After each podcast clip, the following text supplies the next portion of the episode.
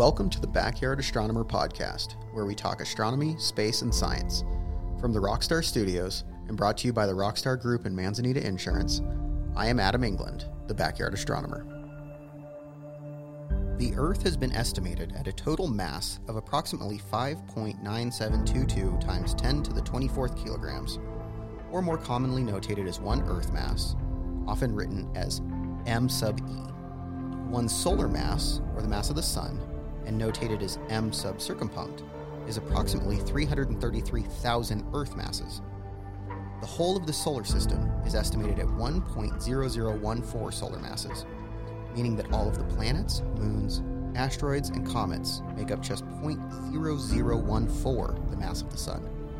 This all adds up to a lot of stuff floating around in our celestial backyard. Us Earthlings, however, love to produce trash. We've spent vast amounts of time and energy converting earthly resources into products that ultimately lose value and become garbage, that is subsequently dumped on land and in water since well before recorded history. Some of the greatest archaeological discoveries of our past come from ancient landfills and latrines. So it is no surprise that our forays off our planet have also produced large quantities of waste.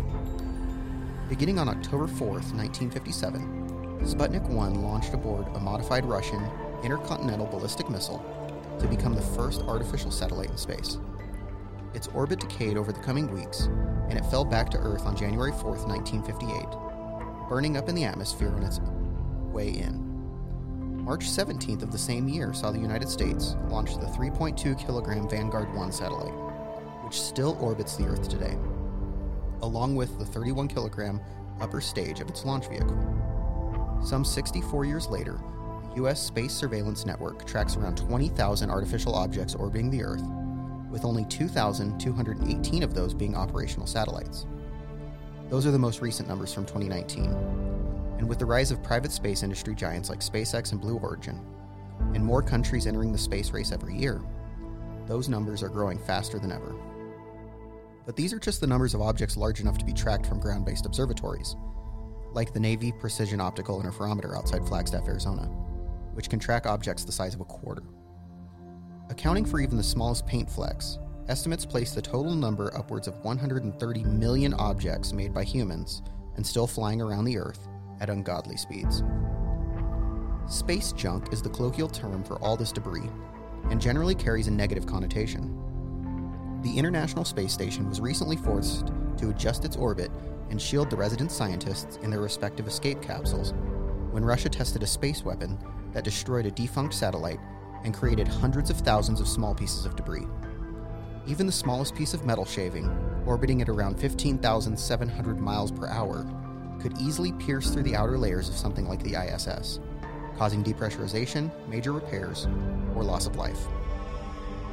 Despite these astounding numbers, we know that space is a big place collisions are not common occurrences, even with billions and trillions of micrometeoroids scattered across the solar system. Impact craters on Earth, the Moon, Mars, and elsewhere about the solar system tell us that major impacts do happen with relative frequency in the space timeline. But our technology is just advancing to the capability of capturing such events. Two such events have been documented, and both were with Jupiter. Astronomers everywhere watched as comet Shoemaker Levy 9 flew its Icarus like path and was torn apart by the immense gravity of Jupiter, crashing into and leaving a trail of temporary scars in the Jovian atmosphere in July 1994. By comparison, on September 13, 2021, a handful of amateur astronomers just happened to be photographing Jupiter when a bright flash appeared, estimated to have been caused by an asteroid around 300 feet in diameter. As we develop new ways of tracking objects across space, such as by Greg Leonard and the team at the Catalina Sky Survey in Tucson, Arizona, more advanced notice of impacts will follow. Many professional observatories are dedicating their clear nights to hunting for unknown comets and asteroids, while amateur astronomers are leading the charge in following the larger objects we have placed in uncontrolled and forgotten orbits. A SpaceX Falcon 9 booster that launched a weather satellite in 2015 was recently tracked by amateur astronomers to find that it will impact the far side of the moon on March 4th. The first known unintentional collision of a human made object with the moon. The 3.6 ton rocket is expected to meet its fate around 1226 UTC. These calculations by amateur astronomers have allowed international space agencies to adjust the orbits of lunar satellites, which may be in the way or may be able to witness this impact. Sadly, being the impact will be on the far side of the moon, we will not be able to observe it with our backyard telescopes. But with record numbers of orbital flights increasing year over year, I'm sure we will get more opportunities to witness collisions in space. And just maybe in a few thousand years, space archaeologists will look to all these defunct satellites, rocket bodies, landers, rovers, and nuts and bolts to catalog the many long forgotten adventures of our current era. Or maybe it will just be another pile of orbiting space junk to dodge on our way to colonize the stars. When I first recorded this episode, the amateur astronomers tracking the booster understood it to be a SpaceX rocket. After continued observations, the thought is now that it is a Chinese Chang'e 5 rocket that launched a lunar mission in October 2014. The Chinese government, seeing this as bad press, has vehemently denied this.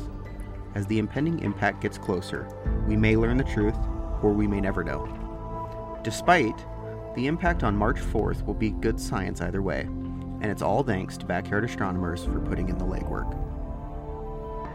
You don't have to be a professional astronomer or have fancy equipment to see amazing objects in the night sky. You just have to know where to look. Join us next month to learn more about your binoculars, telescope in the sky, and follow the Northern Arizona Astronomical Consortium at facebook.com slash nazastro. From the Rockstar Studios in Prescott, Arizona, I'm Adam England, the Backyard Astronomer.